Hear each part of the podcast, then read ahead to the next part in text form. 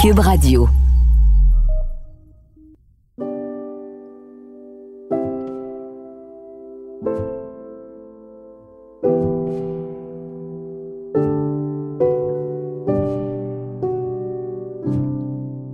J'ai fait un humain, c'est des récits d'accouchement qui sont racontés euh, sans filtre, sans censure. C'est des vraies histoires qui sont arrivées à des vrais humains.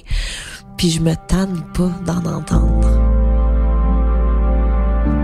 Je m'appelle Gabrielle Caron et vous écoutez J'ai fait un humain.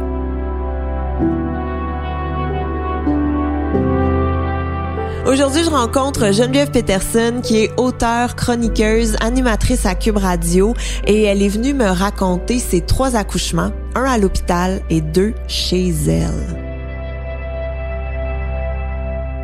Premier bébé à 24 ans, sais, déjà, c'est une autre vie, 24 ans, là. C'est une autre dynamique, c'est une autre façon de voir la vie, c'est un autre... euh, c'est une autre phase, j'ai envie de dire. T'sais, moi, personnellement, je trouve ça jeune, 24 ans. Je me remets à 24 ans. Je me serais jamais vue avec un bébé, tu sais.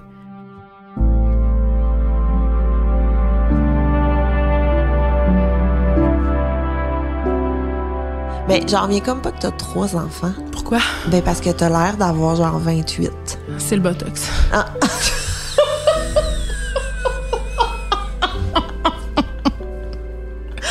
Mais ils ont quel âge, mettons, tes enfants? Tes 15, 12 et 7. trois? OK. Ah, c'est ça. Ça fait pas de sens dans ma J'ai tête. pas l'air d'une mère. Non, vraiment Genre- pas. T'as l'air d'aller clubber dans le vieux, genre. Et que non. Vraiment pas. Elle m'a informé beaucoup. J'ai appris plein de choses. Moi, je moi, pour vrai, très naïvement, je pensais qu'accoucher chez toi, t'avais juste à dire j'accouche chez moi, puis ça se passait. Fait que là, j'ai trouvé ça intéressant, tu sais, qu'elle me parle de justement comment on se prépare, qu'est-ce qui est amené chez nous, les sages-femmes, est-ce qu'on les choisit, qu'est-ce qu'ils font? Tu sais, ils vont, ils vont se préoccuper du couple, euh, de la vie sexuelle. Les médecins, c'est rare, là, les médecins qui vont te poser des questions sur fourrez-vous encore à 8 mois et demi. Là. Euh, non, Ça effectivement, j'ai jamais là. entendu ça. Non, non, C'est non, ça. non, non.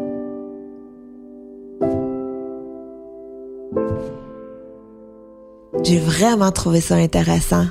L'accouchement à la maison. C'est vraiment pas un choix que je ferais, mais c'est un choix dont je pourrais parler éternellement, je pense. J'ai encore plein de questions. Je trouve ça plate qu'elle soit partie.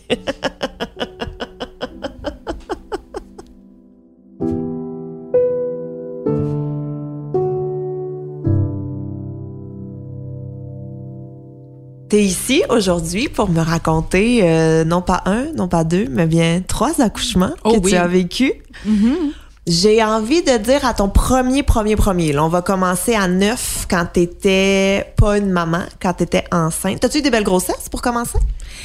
Des grossesses cauchemardes. Moi, je déteste chaque minute d'être enceinte. Si je pouvais faire grandir mes bébés dans d'autres personnes ou dans des petites boîtes, je- sans hésitation, c'est ce que je choisirais. Je suis la pire femme enceinte au monde. J'ai mal au cœur, je m'endure pas, je capote. Euh, Puis quand je dis mal au cœur, là, c'est euh, à ma à ma troisième grossesse, j'ai pris euh, du médicament anti-nauséeux. Oui. J'ai oublié le nom. Diclectin. Diclectin. Jusqu'à huit mois et demi, là. Tu sais, j'ai- eu mal au cœur. T'as eu des euh, nausées tout le long? les épouvantables nausées, je me sens vraiment comme un tas de marde.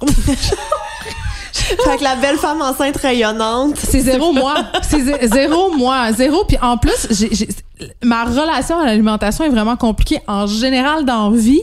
Mais là, quand les hormones kick, là, ma, ma première grossesse, j'ai mangé tous les poivrons rouges de l'épicerie. Je voulais que des poivrons rouges grillés. Imagine mon chum, son désespoir. On est divorcés aujourd'hui, c'est peut-être à cause des poivrons. Deuxième grossesse, c'était un thé vert, une espèce de thé vert. J'en faisais une obsession. Tous les dépanneurs autour me connaissaient. À un moment donné, je les avais tous vidés. Oh, Quand j'arrivais, le monsieur se sauvait. Il était comme j'en ai pas. Puis j'en ai tellement bu que ça a déclenché. Il y avait du ginseng là-dedans, puis ça m'a fait contracter. Oh mon Dieu! Puis ma troisième grossesse, c'était les patates crues. J'avais une obsession patates crues. J'arrêtais pas de manger des. Je sais, c'est dégueulasse. Ben oui, il y a comme un petit ça goûtait à terre cuite, goûte puis le, le- le oui. fond du sol, puis j'adorais ça. Je, c'est ça. Je mangeais des patates crues, puis euh, beaucoup de gâteaux vachons. On les salue. Oui. Le roulé suisse, j'ai faisais congeler, puis j'ai coupé en rondelles. Bon, essayez cette recette à la maison. C'est dans ton livre de cuisine. non, non, le gâteau vachon. euh, puis c'est drôle, j'aime tellement ça quand je suis enceinte des gâteaux vachons. Puis quand, quand j'en remange à jeun, je suis comme, ah, ouais, ok, je comprends, mais à part à la pêche ou quand je suis enceinte, on dirait que c'est pas mon premier choix. C'est ça. Ah ouais, même si t'as pas aimé être enceinte, t'as quand même eu trois grossesses. Je veux dire. Bon, mais c'était pas de ma faute, là. Il fallait que j'y porte, ces enfants-là. J'avais pas d'autre choix. non, mais dans le sens que c'était, ça devait pas être si cauchemardesque. Ah, c'était quand même assez cauchemardesque. Ah, Ouais, ouais, ouais. ouais. Non, non, c'est parce que moi, j'avais un grand désir. dans- Moi, j'aime beaucoup les bébés. Mm. J'adore les bébés. euh, Puis la joke euh, dans ma vie, c'est que tout vient en pack de trois. Les enfants, les animaux, les maris. Ah, C'est vrai. ah ouais, t'es à, ton combienième mari, là? ben, c'est pas mon mari, mais j'étais à mon troisième Ah. red chum. fait, que- fait que c'est ça. Tu sais, euh, fait que c'est un peu la blague. Donc, trois enfants, trois animaux, trois maris. Puis moi, c'est drôle, j'étais enfant unique. Ah T'sais, ouais? Ouais, ouais, puis je pense que c'est quand même beaucoup à cause de ça que, que j'ai eu beaucoup d'enfants. J'étais très seule quand j'étais petite. C'était très silencieux, la maison. Euh, j'étais très amie avec mon chien, donc c'était un peu euh, pathétique. Puis moi, je voulais une grosse famille. Puis c'est drôle parce que quand je l'ai eu, ma grosse famille, j'ai compris que le silence, j'aimais beaucoup ça, finalement. Une denrée rare quand on a des enfants. Ben, depuis que j'ai la garde partagée, j'ai des semaines entières de silence. Donc, euh, ça, ça fait quand même du bien. Je, je sais que quand on dit ça, ça fait sursauter les gens. D'ailleurs, une de mes chroniques au Journal de Montréal où j'ai eu le plus de haine, je pense, c'était la chronique où je disais que la garde partagée, c'était le meilleur des deux mondes. Les gens, Ah ils ont pas ouais, aimé ils ont ça. pas aimé que ça. je dise ça, non. Mais j'ai eu beaucoup de courriels secrets de parents qui disaient Eh oui, puis oh moi j'aimerais ça aussi puis parce que c'est vrai quand t'es parents puis t'es ensemble, T'as jamais de pause? ben t'as des pauses rarement, puis quand tu prends des pauses souvent, c'est des pauses indépendantes l'une de l'autre parce que bon quand quand toi tu sors, c'est l'autre qui s'en occupe donc tu t'éloignes. Tu sais bon an mal an, puis tu sais les gardiennes c'est quand même cher et tout ça donc c'est poche se séparer, mais s'il y a un côté positif auquel on peut se raccrocher, c'est celui-là. du temps.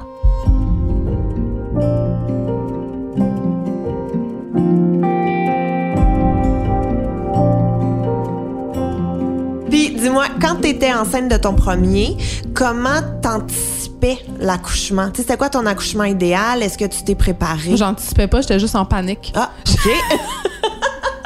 J'avais tellement peur d'avoir mal. J'avais, moi, j'ai une peur morbide des aiguilles. là. Premièrement, j'avais peur de la péridurale. J'étais jeune, j'avais comme 24 ans quand j'étais enceinte de ma première fille. Puis j'avais aucune de mes amies Qui pouvait t'aider. Qui pouvait m'aider, puis tout ça. Puis euh, j'avais très peur de la douleur. Fait que quand j'étais arrivée à l'hôpital Saint-Luc, je voulais littéralement l'épidurale dans les yeux. Là. Pouvait- il avait pu me l'injecter tout de suite. Puis l'infirmière était comme, non, mais attends, attends, attends. Puis il m'avait donné l'épidurale, mais j'ai fait une réaction allergique. Tu sais, j'étais comme dans Transporting quand ils s'enfoncent dans le tapis, là. Ouais. Mais ça, c'était moi parce qu'ils m'ont injecté du Benadryl après parce que je faisais vraiment une grosse réaction allergique. Mon Dieu. Ça pour te dire que j'avais peur que ça me fasse vraiment très mal. Et quand j'ai fini d'accoucher, ma mère m'a appelé et a dit Excusez, je pouvais pas te le dire, hein, c'est vraiment pas le fun. Hein? sais, vous comprenez à quelle enseigne je logeais sur les accouchements. Dans, ma mère euh, pratiquait un régime de terreur, puis j'avais peur. T'as accouché à Saint-Luc? Ouais, avec euh, des madames qui me criaient dans les oreilles qu'il fallait que je pousse comme quand j'allais à la selle. Oh mon Dieu Seigneur. OK.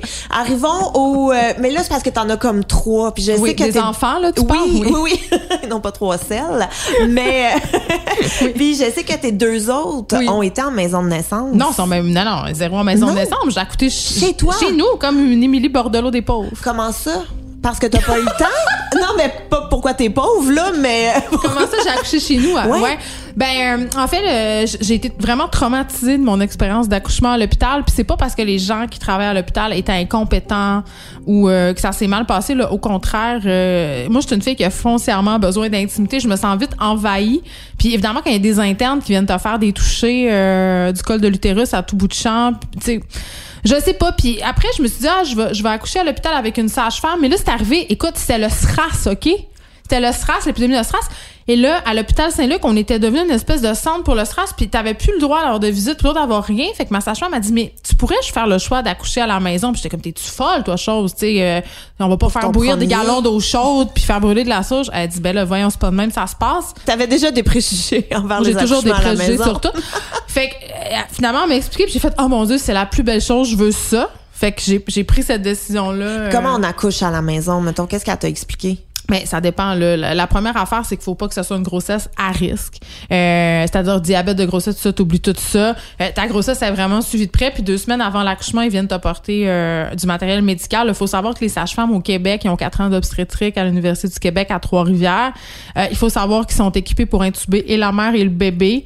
Euh, il faut savoir que tu as des médicaments anti-hémorragiques euh, dans le frigidaire chez vous au cas où il arrive quelque chose. Il faut savoir aussi qu'il faut que tu restes à tant de minutes d'un hôpital, que l'hôpital est au courant que tu accouches, que il y a possibilité que tu sois transféré et tout ça. Donc, C'est ça, il y a de la préparation. ta maison là, pour voir si les civières d'ambulance peuvent passer. Non, non, là, c'est pas, c'est pas à la légère que Tu fais ça pas est- ça à bonne franquette chez vous. c'est zéro à bonne franquette, là. Pas pantoute, là. Je, je me suis jamais sentie euh, aussi euh, entre bonnes mains et accompagnée de façon médicale que pendant un accouchement chez nous, là. Puis j'étais là, oh my God, il doit y avoir du sang partout, comme dans Jason 1, 2, 3, 4, 5, 6. Puis j'ai rien vu, tu sais. En plus, le lendemain matin, il y a comme des aides à la naissance. Ils m'ont fait deux œufs bacon. Je veux dire, je sais pas qu'est-ce que je peux demander de plus que ça, là. Wow! Non, c'était cool. Puis ils, ils, ils, ils réveillent jamais le bébé quand ils ont des examens à faire. Ils reviennent. T'es comme, ils ont bien du temps, ces femmes-là, mais c'est ça qu'ils font dans la vie. Ah, wow! Non, c'est extraordinaire. Je- sauf pour la douleur, je le conseille à tous. Parce que tu peux pas avoir l'épidurale chez toi, tu sais. ben non, tu peux pas avoir l'épidurale ni rien d'autre. T'as- T'as-tu fait venir comme un bain tourbillon? Je sais qu'il y en a qui peuvent installer comme des piscines. Oh non, dans moi, les affaires de piscine, là, puis de, de baignade, d'accouchement, puis d'accouchement orgasmique, là, non, non, non. Moi, euh, j'ai accouché... Euh, tu sais, j'ai accouché? Donc, une fois presque par terre, parce que le bébé a failli tomber. Puis une autre fois dans mon lit, mais, mais non, euh, non, non, moi, je suis pas très... euh, je suis pas très piscine.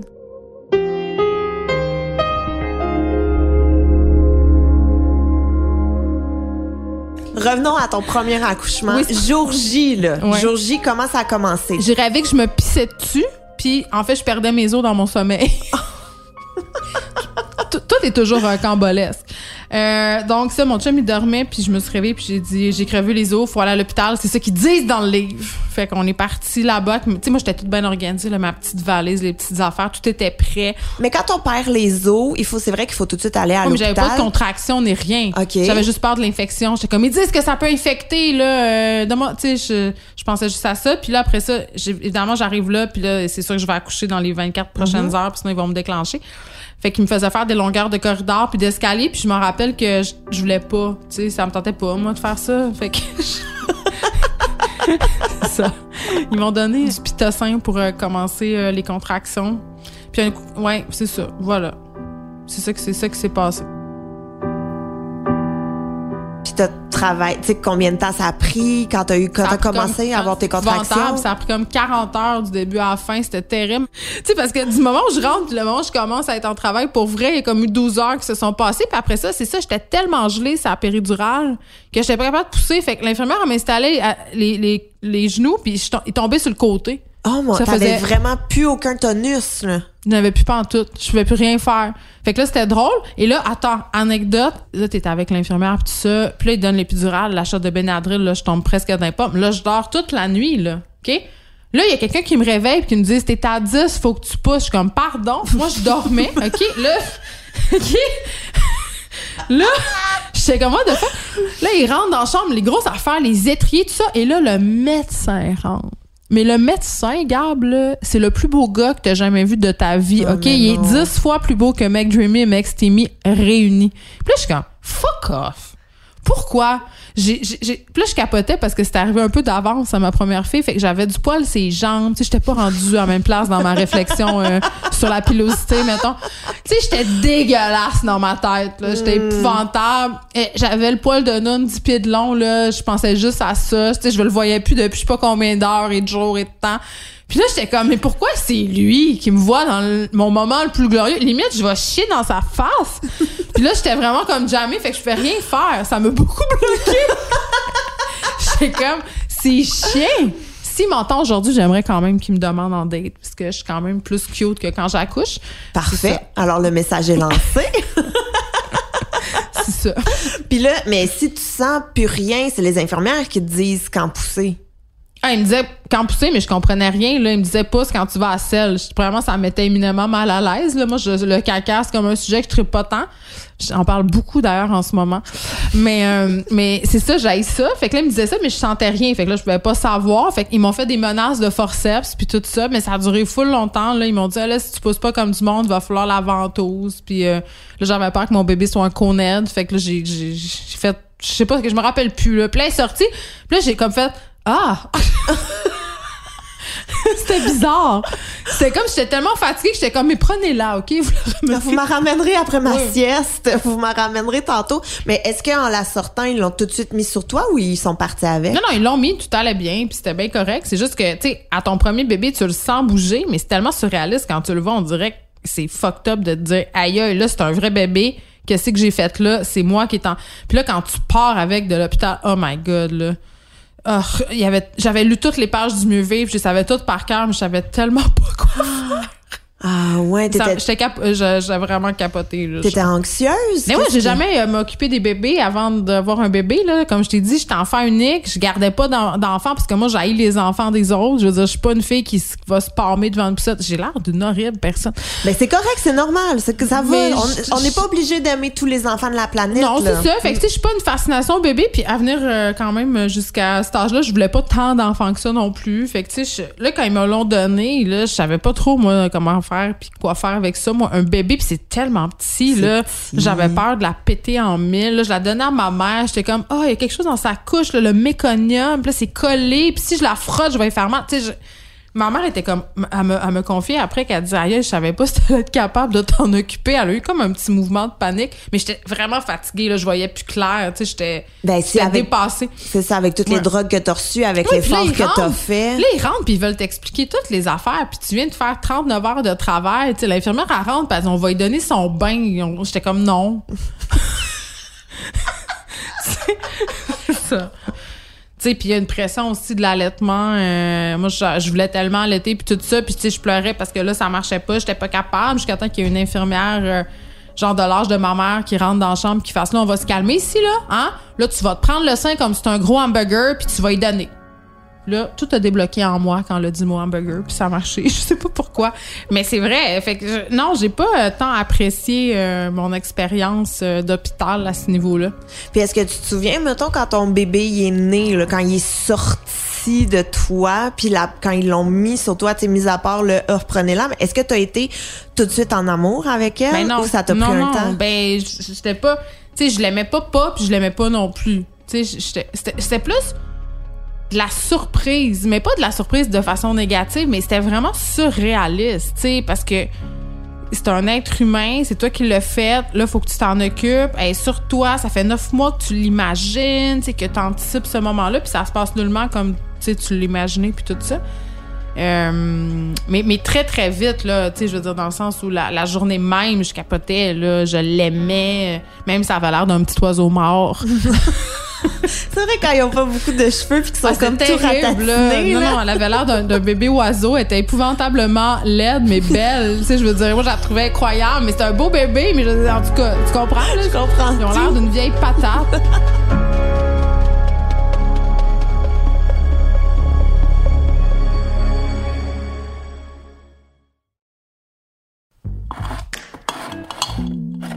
Beurre de pinot, sirop d'érable, jus d'orange, céréales, sardines. Comment ça se fait que ces produits-là sont devenus des incontournables du garde-manger? Je m'appelle Anne-Sophie Carpentier et j'ai décidé d'enquêter sur ce qui se cache dans nos armoires de cuisine. Je vous invite à écouter le balado Garde-manger, une production Cube Radio disponible sur cube.ca et l'application Cube. Le balado Garde-manger a été nommé au Digital Publishing Awards 2022 dans la catégorie du meilleur balado, art, culture et société.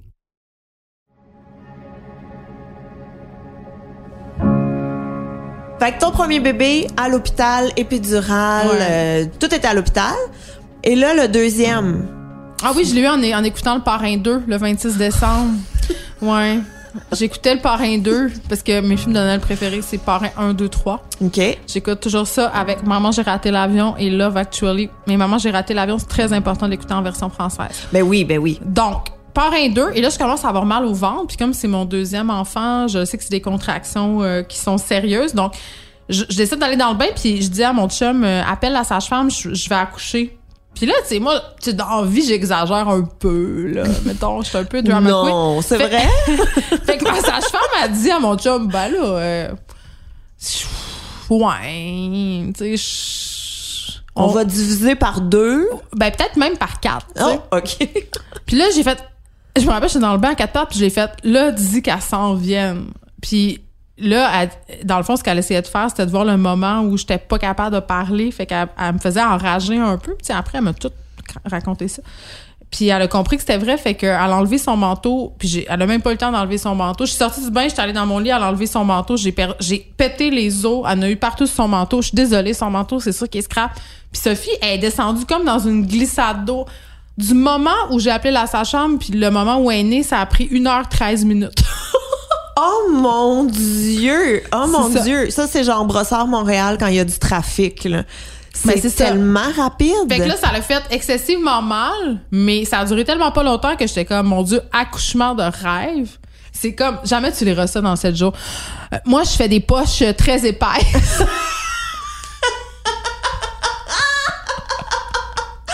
de liquide amniotique. Ma poche de liquide est très épaisse, OK? Non, mais pour vrai. Puis j'arrêtais pas de dire à sa chambre au troisième, faut que tu crèves. C'est parce que j'avais envie de pousser, puis elle était là, c'est impossible, tu sais, puis t'es pas dilaté assez. J'étais comme, oui, j'ai envie de pousser, puis les sages-femmes sont tout le temps en train de te dire, écoute ton corps, c'est toi qui le sais. Puis là, moi, j'ai comme pogné une j'ai dit, hey là, tabarnak, j'écoute mon corps, puis il me dit de pousser, crève-la la petite poche des os. Fait que là, elle fait, t'es consciente que si je la pète, après, euh, ça va faire plus mal. Je suis comme, ouais, ça peut pas faire plus mal! Fait qu'elle a pété, puis le Ernest, mon, mon fils, est né, même chose que sa sœur. En glissado, j'ai passé de 6 à 10 en une minute. Il a failli naître dans la toilette, pour vrai, parce que j'étais en train de marcher de la toilette à mon lit, tu sais. En tout cas. Fait qu'il est né dans le couloir. Non, il est né dans le lit, mais de justesse.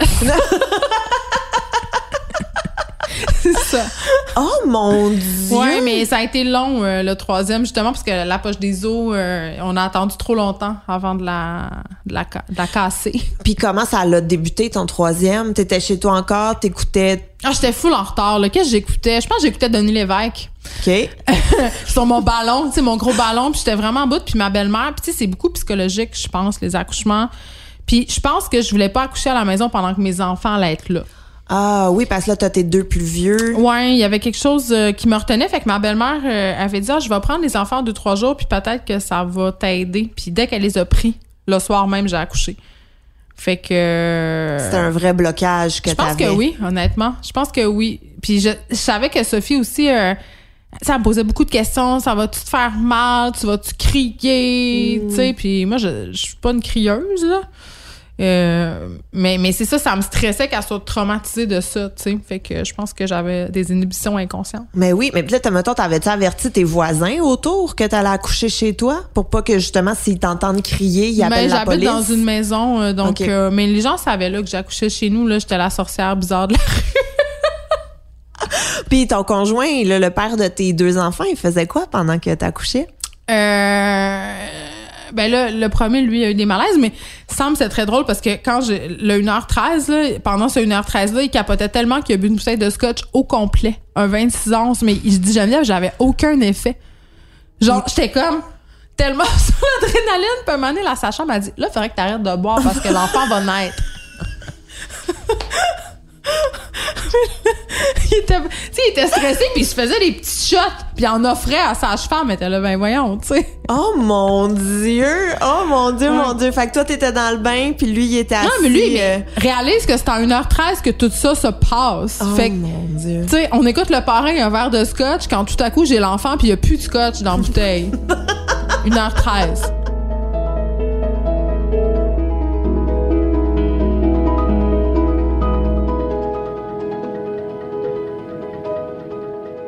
parlais de ta sage-femme aussi. Ouais. Comment tu l'as choisi? Comment tu l'as trouvé? Mais en fait, euh, moi, c'était avec euh, le CSS Jeanne Mans. Tu te mets sur une liste d'attente, si t'es chanceuse, t'as accès. Mais tu sais, au Québec, quand même, il y a beaucoup plus euh, de demandes que de disponibilité de sage-femme. C'est vraiment poche parce que, tu sais, c'est un, accoucher avec une sage-femme, c'est beaucoup moins cher qu'accoucher avec un médecin. Puis, tu sais, ça désengorgerait beaucoup, beaucoup notre système de santé. Tu sais, en France, les sages-femmes sont jumelées dans les hôpitaux, sont là.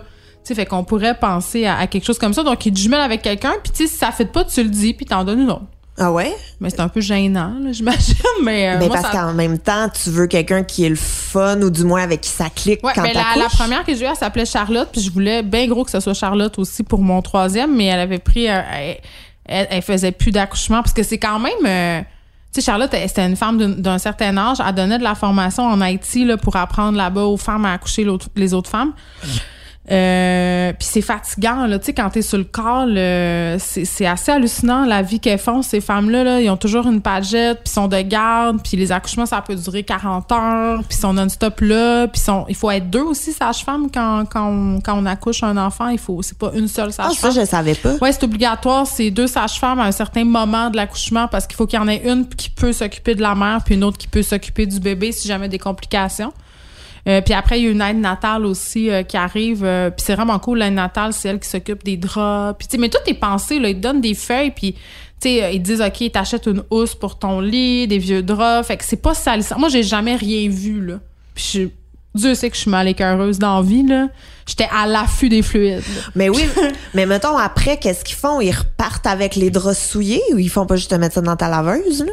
Euh, il y a- ils peuvent les jeter ou ils peuvent les laver, mais c'est pas. euh, c'est parce que quand t'accouches, si on le temps, ils vont mettre des piquets en dessous de toi, tu sais, les déchets euh, humains, ils vont aller là. OK. Euh, Puis ils sont vraiment habitués. Écoute, là, c'est, une équipe. Moi, j'ai jamais vu ça. C'est comme des ninjas de l'accouchement, là. Qu'est-ce qu'ils font, mettons, un coup, là, t'es dans ton lit, là, il y a la sage-femme qui est là, là, ton bébé sort. Ouais. Elle te le donne tout de suite? Ben oui. Elle te le donne. Qu'est-ce que tu penses qu'elle fait? Elle fait pas une incantation? là? Comme à l'hôpital, c'est la même affaire. Ils te le mettent. Mais là, t'as bien plus de latitude. Ils te laissent beaucoup plus. C'est bien plus relax. tu sais. Puis à l'hôpital, je le comprends, là, t'es pas la seule. Il y a un protocole, il y a des affaires à faire, euh, euh, ils, ont, ils ont toute une procédure. Tu sais, eux autres, ils sont go with the flow, littéralement. Là, tu sais, Euh, ils te mettent ton enfant. Là, ils checkent. À mon troisième, j'ai perdu beaucoup de sang, puis j'ai fait une hémorragie assez sérieuse. Fait qu'il fallait qu'ils euh, prennent soin de moi, mais tu sais, jamais, je me suis jamais sentie en danger, jamais, jamais, jamais. Ils m'ont injecté un médicament hémorragique tout de suite, ils s'occupent du placenta. T'as ton bébé, euh, mon- mes bébés allaient toujours bien, là, euh, c'était correct, il y avait, c'était- il y avait rien d'inquiétant là. Fait qu'ils laissent beaucoup le temps, tu sais, ils te laissent le temps. Ils sont très en retrait aussi, tu les vois pas beaucoup, ils sont là, mais ils sont pas là. Hmm. Ben, puis là, je veux revenir sur l'hémorragie que t'as fait à ton J'ai troisième. pas beaucoup de souvenirs. Pour de vrai, là, c'est très flou ce moment-là pour moi. Euh, puis moi, je me rendais pas compte de la gravité de la situation après. Tu sais, je voulais me lever, puis tu sais, était comme non, non, là, euh, tu vas te coucher, puis on va t'apporter de la nourriture. Ah ouais. oui, oui, oui, oui, J'étais un peu sur le high, là. Moi, je voulais me lever, je voulais euh, aller, Aller faire écouter des la toasts, télé, euh, ouais. J'étais comme non, non, non, non. ça a duré combien de temps ton troisième? C'est ton premier 40 heures, ton deuxième 1h13, le Ça a duré troisième? peut-être 12 heures, euh, tout inclus, là. T'étais-tu comme déçu? Genre, t'espérais-tu? Ouais, ouais, j'étais euh, déçue parce que j'avais des grandes attentes de battre mon record. J'étais comme, on va régler ça en 42 minutes, ça va être fait. Puis, tu sais, c'est marqué dans mon dossier aussi. Fait qu'ils sont arrivés très vite quand j'ai eu des contractions. Ils voulaient pas revivre la situation de la deuxième fois, là. Tu sais, perdre un manteau, c'est quand même. euh, Tu as-tu payé le nettoyage après? Je sais pas. On avait dit que c'était un vieux manteau puis qu'il y avait des. euh, J'étais super mal à l'aise.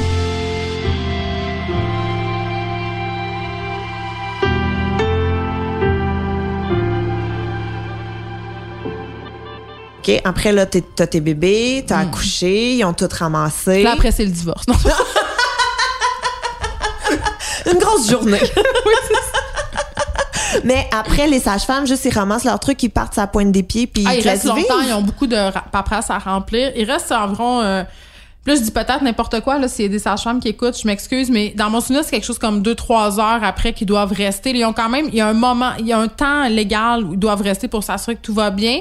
Ils sont vraiment dans le respect du rythme biologique. C'est ça l'esprit un peu de, de cette pratique-là. Fait que si t'es capable de supporter beaucoup de douleur, c'est pas mal le paradis. Mais justement, avec le recul, là, sachant qu'est-ce que ça implique Moi, d'accoucher. j'aurais jamais un bébé, euh, plus jamais euh, à l'hôpital, à part si je- c'est sûr que, tu sais, l'hôpital, ça sauve des vies. Là. mais mais c'est fou. Moi, j'ai lu euh, un livre sur la médicalisation euh, des naissances, puis on comprend pourquoi euh, la position de l'accouchement qui est non physiologique, c'était pour le médecin, pour que le médecin puisse s'asseoir, puis que le médecin soit confortable, puis le, le bébé est, pour ainsi dire, pas dans une position profitable au niveau de la gravité pour descendre. sais. donc, c'est ça. Fait qu'on comprend beaucoup de décisions qui ont été prises par rapport à, à l'accouchement, puis au fait aussi de sais, la sédation des femmes, puis le, fait euh, de, de, donner une péridurale. C'est sûr que, puis honnêtement, je le comprends, c'est sûr que pour un personnel hospitalier, gérer une femme en douleur versus gérer une femme qui est en sédation, c'est pas la même game. C'est-à-dire que tu peux accueillir pas mal plus de patientes, euh, c'est pas mal moins high maintenance aussi, euh, il y a moins de peur, il y a moins, tu sais, quand t'as pas mal. Après, moi je dis pas non plus qu'il faut endurer la douleur, puis je dis pas non plus qu'une naissance à la maison là c'est pour tout le monde. Je pense que c'est vraiment pas pour tout le monde, puis je l'aurais jamais fait pour mon premier bébé. C'est ça ma question. Est-ce que tu aurais refait ça à la maison, puis 40 heures chez vous, t'aurais ça, ça, Mais ça, se, pas, ça se serait probablement pas passé comme ça parce que tu sais, rappelle-toi, je t'ai dit au début, l'infirmière, a sous-estimé ma douleur, puis elle disait, t'as pas fini. Mais après, quand j'ai accouché à 1h13, moi, j'ai compris que je contractais puis que je dilatais super vite. Fait que si ça avait pas été bloqué par la péridurale, ça aurait probablement pris moins de temps. mais on pouvait pas le savoir. Tu, tu le sais pas quand c'est ton premier. Puis tu, tu le sais quoi faire, là, ton corps, il sait quoi mhm. faire. Mais on n'est pas même de même maintenant à écouter ça. on dit non, c'est pas ça qu'il faut faire, c'est ça, ils l'ont dit. sais Ah oui, puis il y a un lâcher prise aussi qui vient avec le fait d'accoucher. Là, tu seras ben, jamais autant dans le moment Ça va arriver. c'est ça.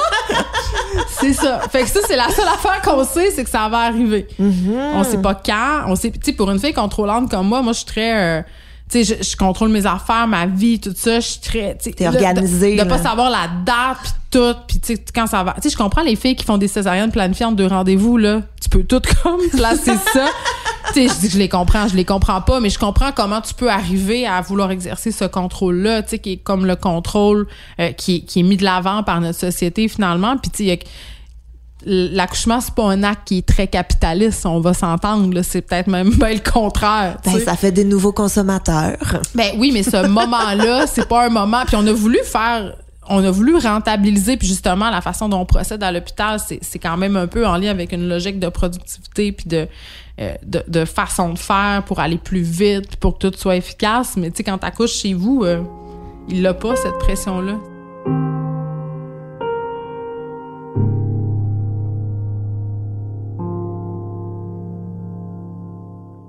Puis qu'est-ce que tu aimerais dire, mettons, en terminant, là, aux femmes qui vont écouter notre balado, qui sont mamans ou peut-être qui vont passer par là bientôt, ce serait quoi euh, la chose que tu aimerais leur dire, la sagesse que tu aimerais transmettre? J'ai tous les conseils de mère, donc j'en donnerai pas. Euh, mon seul conseil, ça serait de pas écouter les conseils, puis de s'écouter soi, puis c'est vraiment difficile. C'est vraiment difficile. On sait qu'est-ce qui est le mieux pour nous puis on sait qu'est-ce qui est le mieux pour notre famille, puis il n'y a pas un modèle de famille, puis il n'y a pas un modèle de mère, puis il n'y a pas un modèle de couple, puis il n'y a pas un modèle de bébé. Fait que c'est le fun de lire des livres puis parler avec d'autres mères, mais à la fin de la journée, là, chez vous, c'est toi qui prends les décisions. Donc, fuck les conseils. J'endose à 100% ce conseil. Ça va être le slogan du balado, je pense. Fuck les conseils! non, mais ça sert à rien, tu sais. Je veux dire, comment je te dirais, ah, mais là, si, tu fais ça, il va faire six nuits. Mais peut-être pas. Puis en plus, là, l'affaire qui est fuckée avec les enfants, c'est qu'une affaire qui marche super bien deux semaines, tout à coup, ça marche Ça arrête. Mm. je suis comme... Juste... Ah oui, attends, non, je n'ai un conseil. Vas-y. Non, je pense... C'est pas un conseil, c'est un... Une phrase? C'est un truc que j'ai constaté, là, puis auquel je me raccrochais beaucoup quand ça allait moins bien, c'est que tout finit par passer. Tout est une phase. Tout est... Mm. C'est pas permanent, là. Tu sais, tout ça, là. Tu vas redevenir une personne à part entière, tu seras pas une vache à lait euh, tout le temps. Ton bébé va dormir à un moment donné. Ça, le, le nerf de la guerre. Ouais. Tu sais, mm. puis pendant que ça se passe pas, là, ben, il y a pas grand chose à faire à part attendre. Mm-hmm. Je suis tellement sage. J'adore ça. Écoute, c'est parfait. Geneviève, merci énormément. Merci à toi.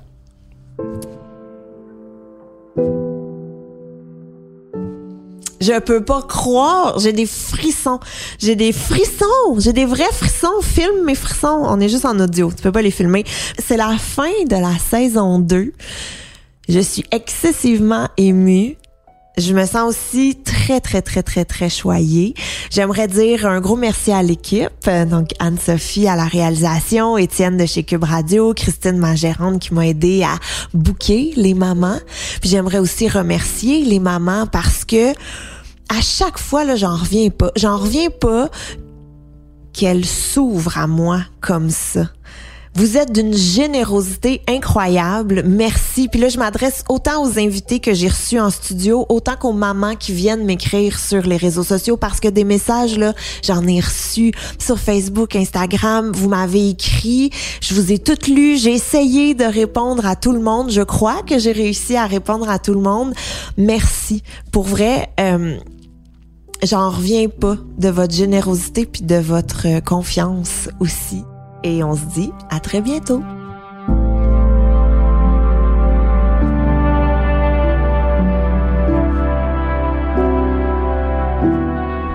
À l'animation, moi-même, Gabrielle Caron. À la réalisation et au montage, Anne-Sophie Carpentier. Un grand merci à ma gérante Christine Blais pour son aide. J'ai fait un humain est une production de Cube Radio.